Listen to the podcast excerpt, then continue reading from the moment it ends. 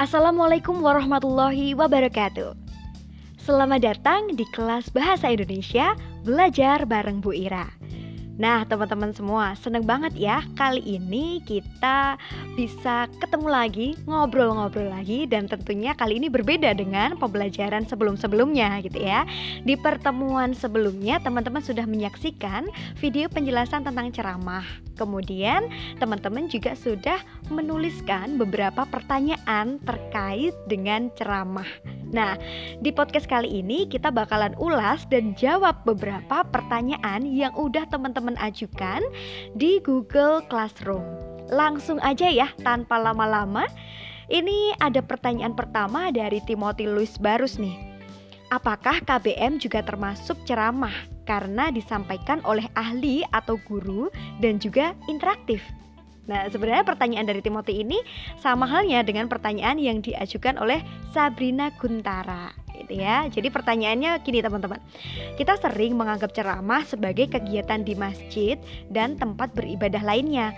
Namun dengan pengertian ceramah memberikan ilmu pengetahuan, apakah kegiatan mengajar di sekolah juga disebut ceramah? Nah, oke, okay. kali ini Bu Ira bakalan jawab sebenarnya ini tergantung gitu ya teman-teman ya. Gimana Bu kok tergantung? Dalam pembelajaran di kelas itu kan kompleks banget ya aktivitasnya tuh banyak. Kita bisa diskusi, ada games, brainstorming dan masih banyak hal dalam pembelajaran itu. Tapi dalam proses pembelajaran biasanya bisa kita jumpai juga ceramah. Nah, misalnya saat guru menjelaskan satu materi tertentu, kemudian siswa memberikan respons terkait penyampaian materi itu atau memberikan feedback atau memberikan pertanyaan. Nah, itu sesi itu bisa dikatakan sebagai ceramah, gitu ya.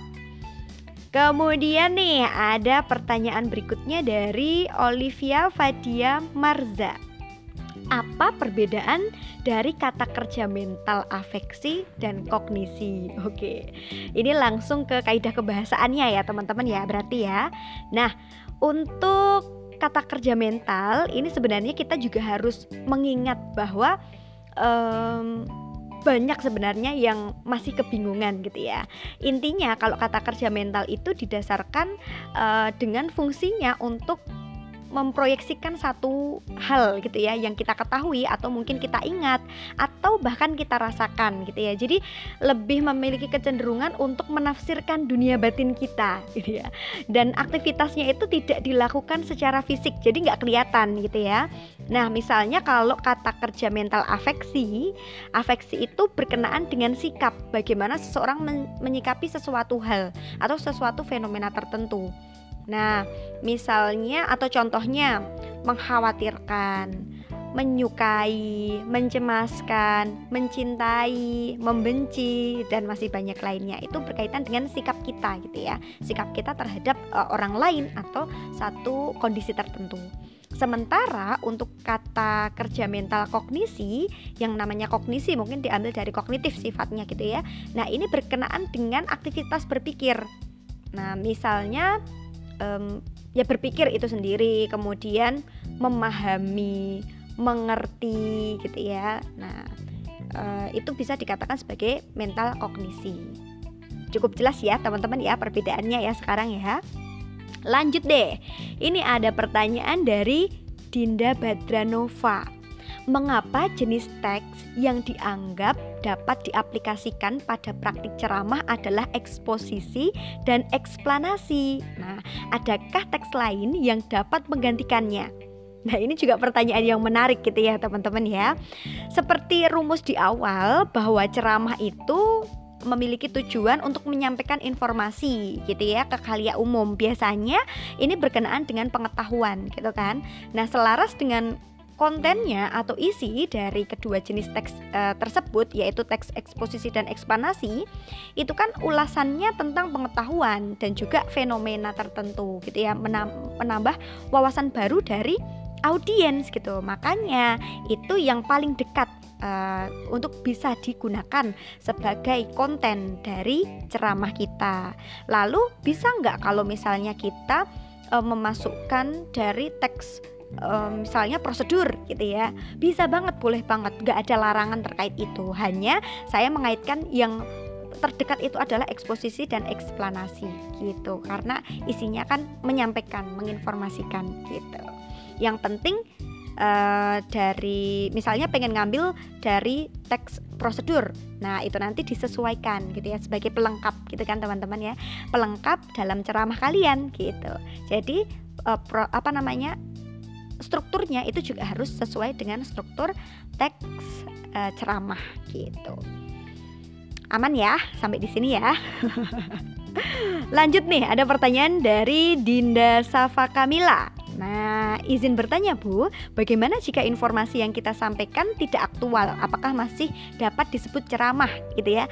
Selagi itu masih sesuai strukturnya, kemudian um, sesuai dengan kaidah kebahasaannya juga um, sesuai juga dengan karakteristiknya maka itu bisa disebut dengan ceramah gitu. Nah, misalnya uh, kenapa kok harus aktual topik ceramahnya? Nah, ini sebenarnya difungsikan untuk menambah ketertarikan juga gitu ya. Jadi uh, gimana bisa menjadikan daya tarik audiens untuk menyimak gitu ya, menyimak apa yang uh, dipaparkan dalam ceramah itu. Nah, misalnya nih kita pengen ngulas topik yang udah lalu gitu ya.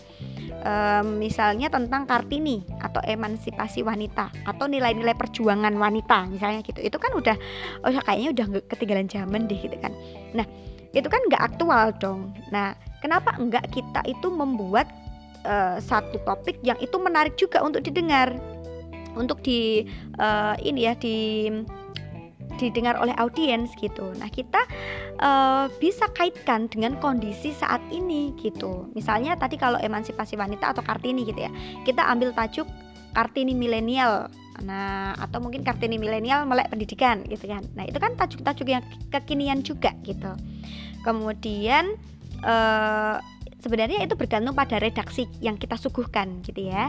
Jadi meskipun topik itu udah usang, tapi kalau kita menambahkan, membumbui gitu ya dengan kondisi saat ini, maka itu bisa juga dikatakan sebagai aktual atau kekinian banget. Kan milenial kan lagi eh, baru-baru hype sekarang aja gitu kan. Yang kemarin-kemarin kan belum gitu kan. Nah, itu salah satu bentuk aktualisasinya. Gitu. Lanjut ya, teman-teman ya. Ada pertanyaan nih dari Justisia Nur Rafida. Oke, berdasarkan literatur yang saya baca, salah satu tujuan ceramah yaitu persuasif atau mengajak pendengar.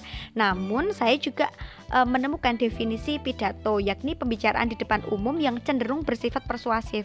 Lalu, sebenarnya apa sih yang membedakan di antara keduanya, gitu ya?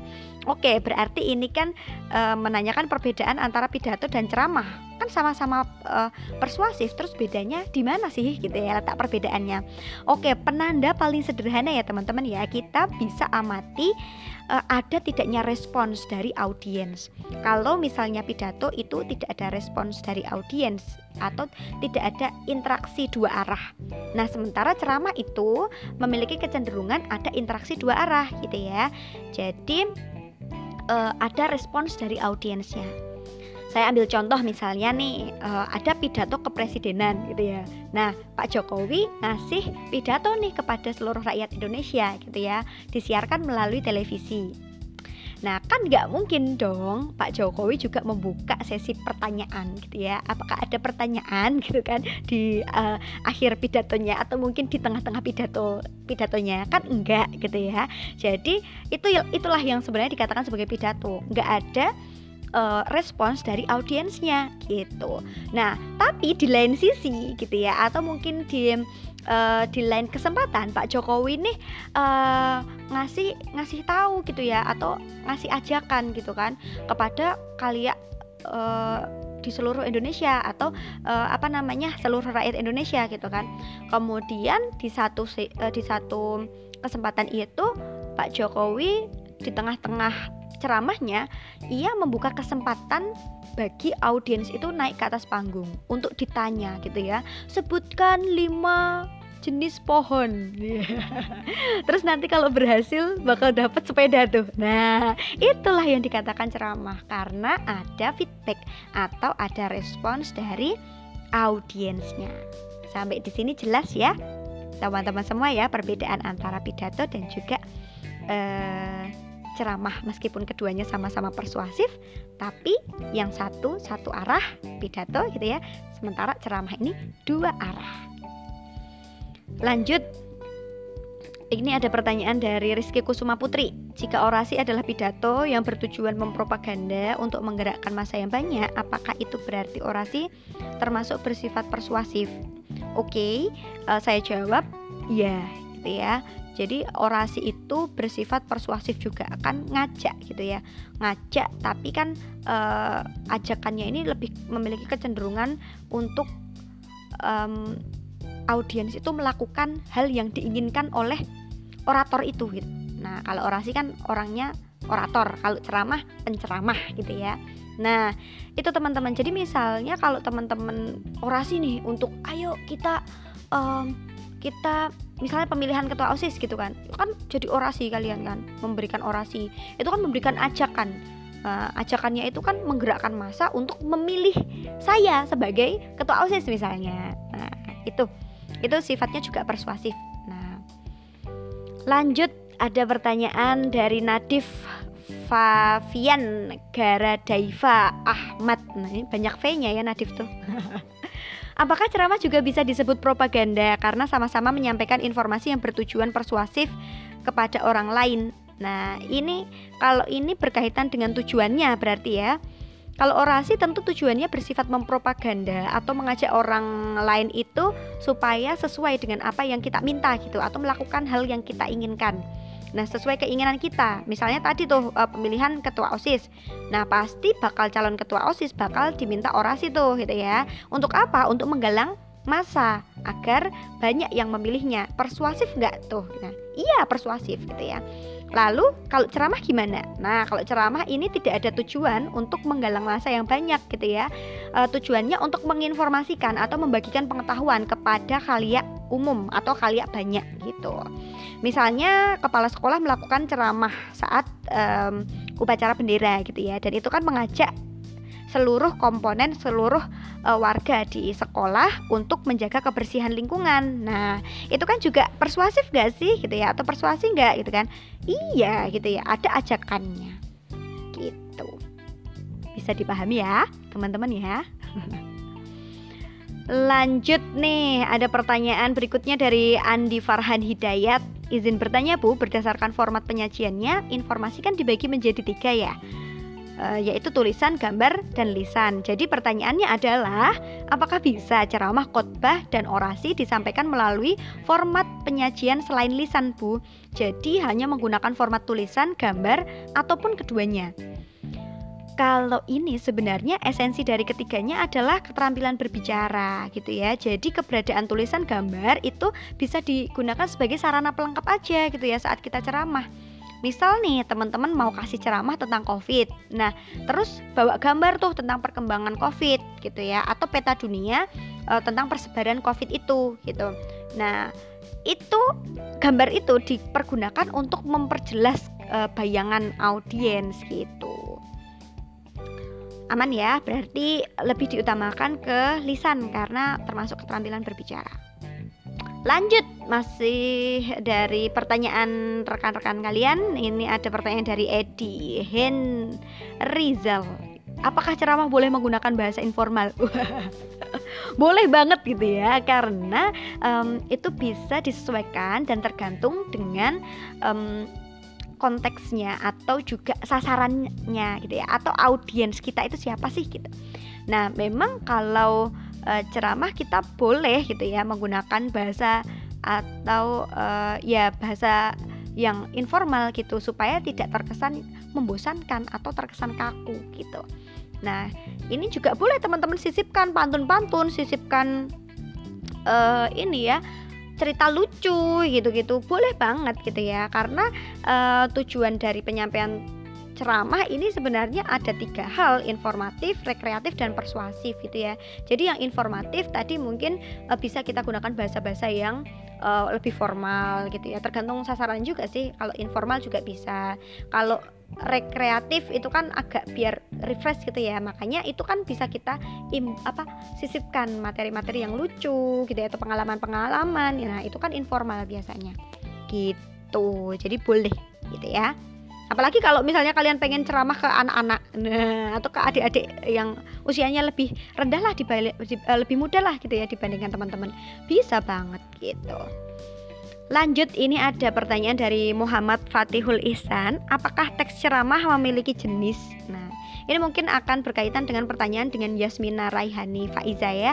Apa saja metode dalam penyampaian ceramah gitu.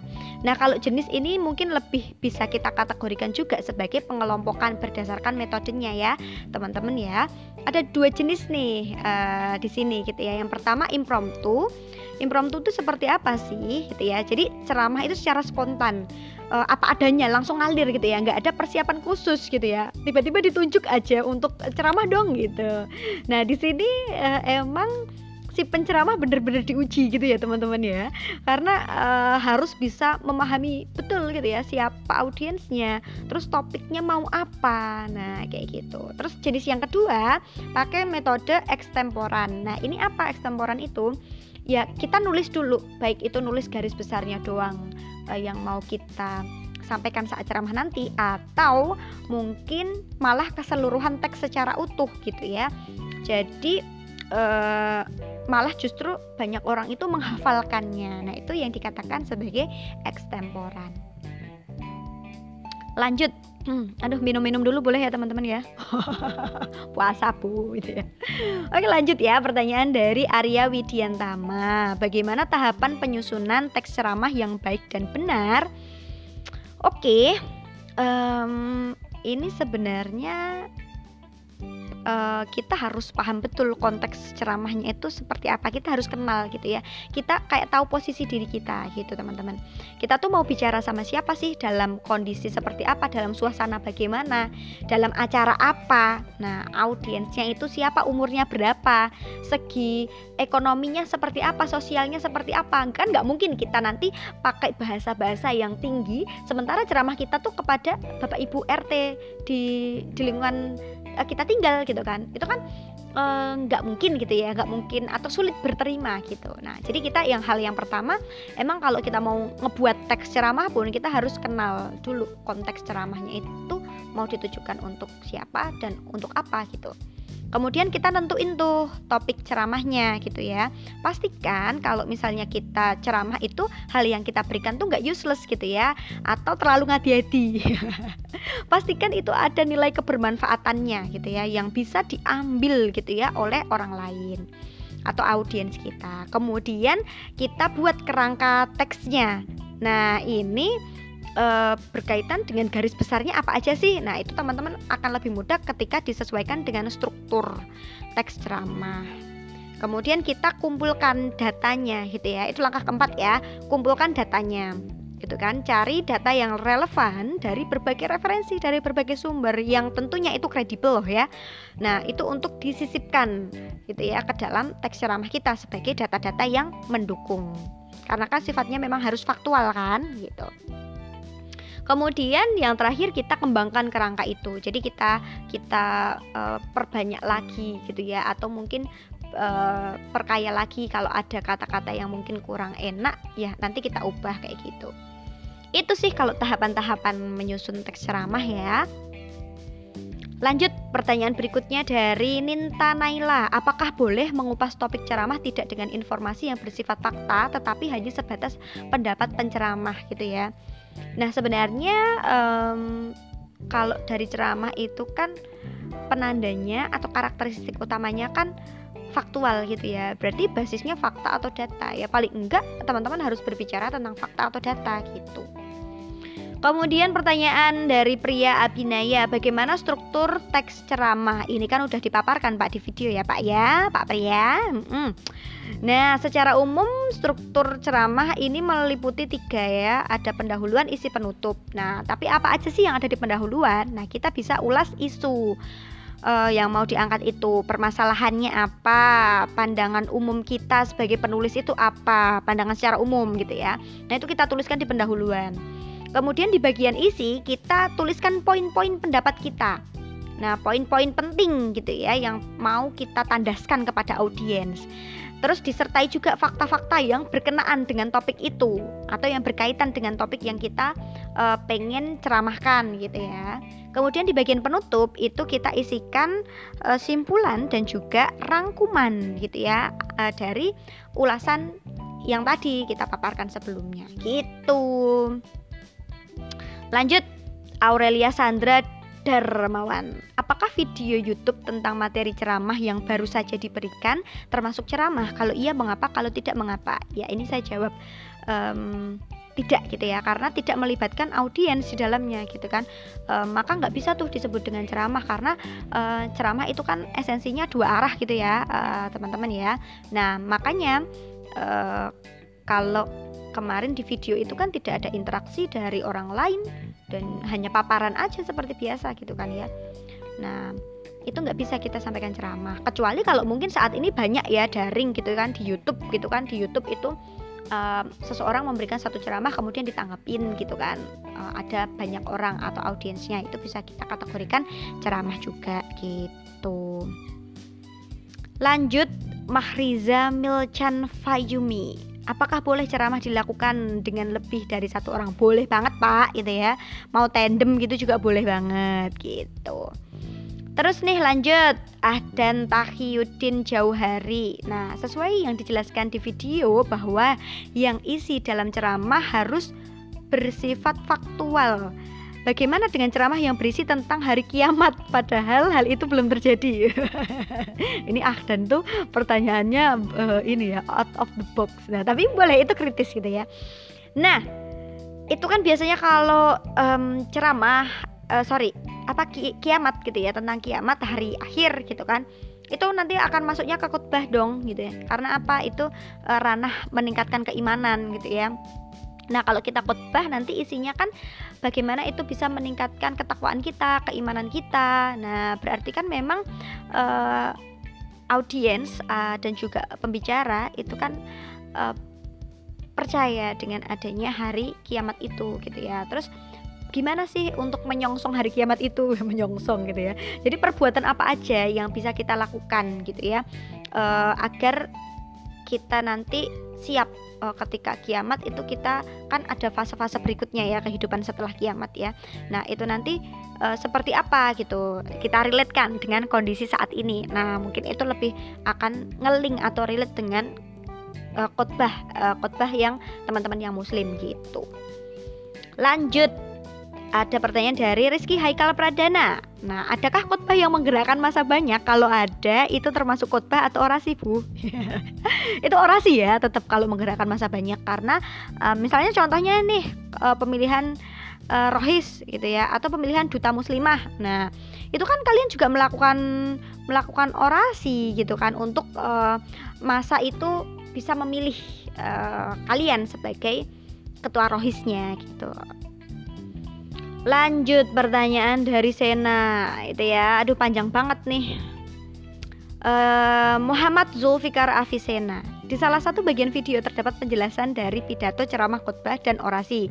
Penjelasan ceramah, khotbah, dan orasi semuanya diawali dengan pidato, sehingga saya pikir seperti variasi dari pidato. Setelah melihat itu, saya merasa pidato ini seperti nasi goreng. nasi goreng seafood, babat, telur, dan lain-lain dapat disamakan dengan ceramah, khotbah, orasi. Kedua kelompok tersebut tercipta dari satu komponen dasar, yaitu uh, contohnya nasi goreng seafood adalah nasi goreng yang ditambah bahan-bahan seafood dan khotbah adalah pidato yang menguraikan pelajaran agama. Jarang sekali ada orang yang makan nasi goreng yang tidak ada apa-apanya, cuma nasi dipanasin di wajan. nah, apakah hal tersebut juga berlaku untuk pidato? Apakah pidato ini hanya satu komponen dasar untuk dikembangkan gitu ya, jadi ceramah dan kawan-kawannya? Betul, Pak. Esensinya itu masuk ke ranahnya um, keterampilan berbicara. Nah, itu ada keterampilan berpidato. Nah, terus ada cabang-cabangnya. Kalau ditambah seafood ticket itu namanya ceramah gitu ya. nah, kalau misalnya ditambahkan sosis itu namanya uh, khutbah gitu ya. Betul seperti itu bisa dikatakan begitu juga. Gitu ya.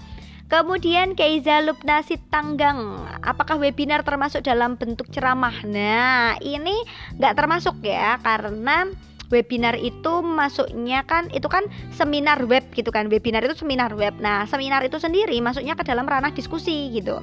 Nanti di ranah diskusi teman-teman bakal kenal dengan uh, diskusi panel. Ada seminar ada simposium. Terus apa lagi ya? Ada brainstorming gitu terus dan lain-lainnya gitu Oke, saya kira cukup uh, untuk uh, sesi kali ini ya, teman-teman semuanya ya. Sudah terjawab semua pertanyaan yang sudah teman-teman ajukan di Google Classroom. Semoga ini menambah kedalaman pemahaman teman-teman terkait dengan ceramah gitu. Dan nanti uh, kita juga akan ulas lebih dalam mungkin di pertemuan selanjutnya atau di video atau bahkan di podcast berikutnya. Mari kita selalu semangat untuk belajar dan um, sampai jumpa. Wassalamualaikum warahmatullahi wabarakatuh.